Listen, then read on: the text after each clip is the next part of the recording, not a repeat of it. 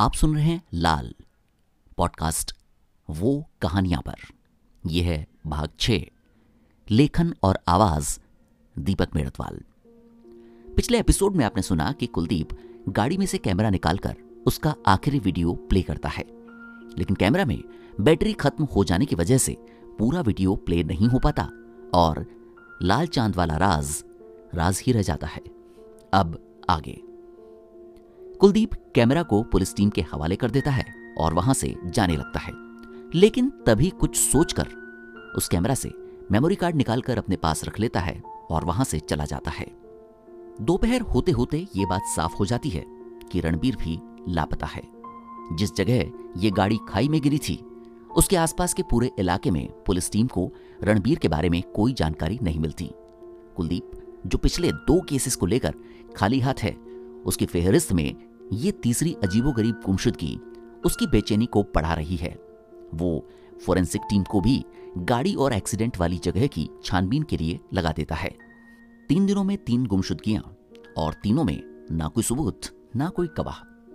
पिछले सारे केसेस से ये चीज़ पूरी तरह साफ़ हो चुकी थी कि गुमशुदगियों के मामले और रात इनके बीच कोई गहरा कनेक्शन है।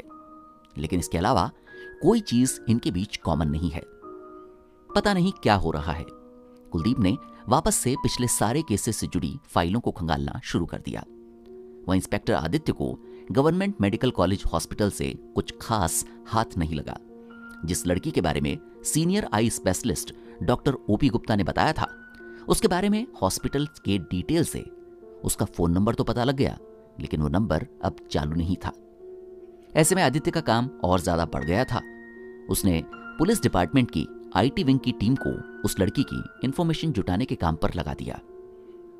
दिन बीतते बीतते शहर में इस नई गुमशुदगी के किस्से भी आम हो गए।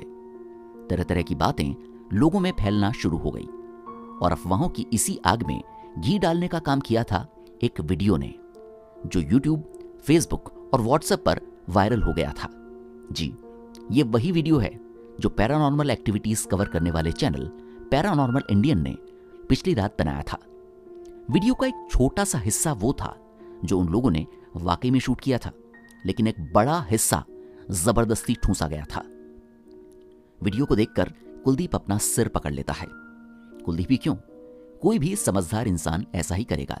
दरअसल वीडियो में कहीं लाल चाँद दिखाई नहीं दे रहा, लेकिन वीडियो का एंकर ज़बरदस्ती ऐसा माहौल बनाने की कोशिश कर रहा है कि उसने लाल चाँद देखा है। कुलदीप आदित्य से कहता है, यार ये लोग चाहते क्या हैं यार? आटे में नमक सभी मिलाते हैं। ये तो नमक में आटा मिला रहा है। आदित्य जवाब देता है, सामने आ जाए ना तो साले के दो रैपटे टिकाऊं साले को लाल चाँद दिखाओगा या नहीं, पर मैं दिखा दूँगा। कुलदीप कहता है, लेकिन जमाना ऐसे ही लोगों का है। थोड़ी सनसनी फैलाएँगे तो ज़्यादा व्यू ज़्यादा लाइक ज़्यादा सब्सक्राइबर मिलेंगे। गंद फैला रखी है। पब्लिसिटी के लिए किसी भी हद तक जा सकते हैं ये लोग। आदित्य आगे बताता है सुबह छह बजे ये वीडियो अपलोड हुआ था। उसके बाद से यूट्यूब इंडिया पर ट्रेंड कर रहा है। और इसके बाद तो ऐसे वीडियोस की बाढ़ आ गई। पता नहीं कितने लोगों ने इसी टॉपिक पर वीडियो बना दी है। कुलदीप कहता है, भाई आदित्य, ये तो शुरुआत है। पता नहीं अभी क्या क्या दिन दिखाएगा ये केस कल को कोई ये क्लेम ना कर दे कि मैं लाल चाँद देखने के बाद गायब हो गया था। दोनों ठहाका लगाकर हंस पड़ते हैं। कि तभी कुलदीप के पास अभिजीत के भाई अभिषेक का फ़ोन आता है। कुलदीप फ़ोन रिसीव करता है। हेलो? सर, मैं अभिषेक बोल रहा हूँ। हाँ अभिषेक जी, हम पूरी कोशिश कर रहे हैं आपके भाई का पता लगाने की। अभिषेक अपने भाई अभिजीत के गायब होने के बाद से काफ़ी परेशान था। लेकिन उसकी परेशानी में और इजाफा इस वजह से हो गया था, क्योंकि कई लोग उसका इंटरव्यू करना चाह रहे हैं। लोग उससे अभिजीत की मानसिक स्थिति के बारे में सवाल कर रहे हैं।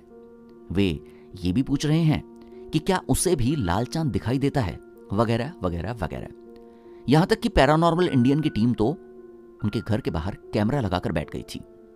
कुलदीप उसे हिम्मत बंधाता है, साथ ही सलाह देता है कि वो फालतू में ऐसे इंटरव्यू करने वाले लोगों से दूर ही रहे, ज़्यादा अच्छा होगा, ताकि पुलिस न्यूट्रल तरीके से इन्वेस्टिगेट कर सके।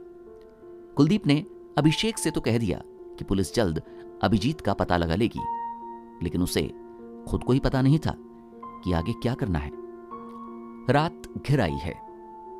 पुलिस की टीम पिछले दिनों के मुकाबले ज़्यादा मुस्तैद है। बिना काम लोगों को घरों से निकलने पर रोका जा रहा है।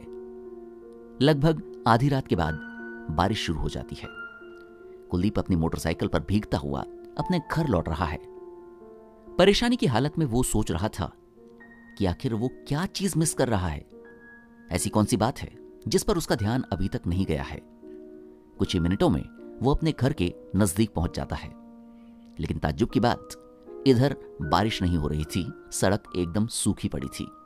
ये देखकर कुलदीप के चेहरे पर मुस्कान आ जाती है और बरबस ही उसके मुँह से एक लाइन निकलती है। वो कहते हैं ना, मेरी सड़क को छोड़कर पूरे शहर में बरसात हुई। तभी उसके दिमाग में जैसे कुछ कौंधता है। कुलदीप अपने आप से बात करने लग जाता है। यार, ये लाइन तो मैंने सुबह उस व्लॉगर क्या नाम था उसका? रणबीर। हाँ रणबीर के मुँह से सुनी थी। हाँ उसका वीडियो अधूरा रह गया था, बीच में कैमरा की बैटरी खत्म हो गई थी। मैं तो भूल ही गया था, मुझे वो वीडियो पूरा देखना था। थोड़ी देर बाद कुलदीप अपने लैपटॉप में रणबीर के कैमरा का मेमोरी कार्ड कॉपी करके वो आखिरी वीडियो वापस से देख रहा था। जैसे ही वीडियो में रणबीर चाँद का ज़िक्र करता है, कुलदीप बुरी तरह से चौंक पड़ता है। आश्चर्य के साथ उसकी निगाहें फैल जाती हैं। क्योंकि रणबीर जिस तरह से चाँद की डिटेल बता रहा था, वो डिटेल काफ़ी हद तक वैसी ही है, जैसी अभिजीत ने बताई थी। चलिए गाइस मैं आपको भी वो रेड मून दिखाता हूँ। आप देख सकते हैं it's red it's total red खून के लाल रंग से भी ज़्यादा लाल है ये चाँद। ओ my God it's red amazingly red आप सुन रहे थे कहानी लाल। भाग छ पॉडकास्ट वो कहानियाँ। लेखन और आवाज़ दीपक मेड़तवाल।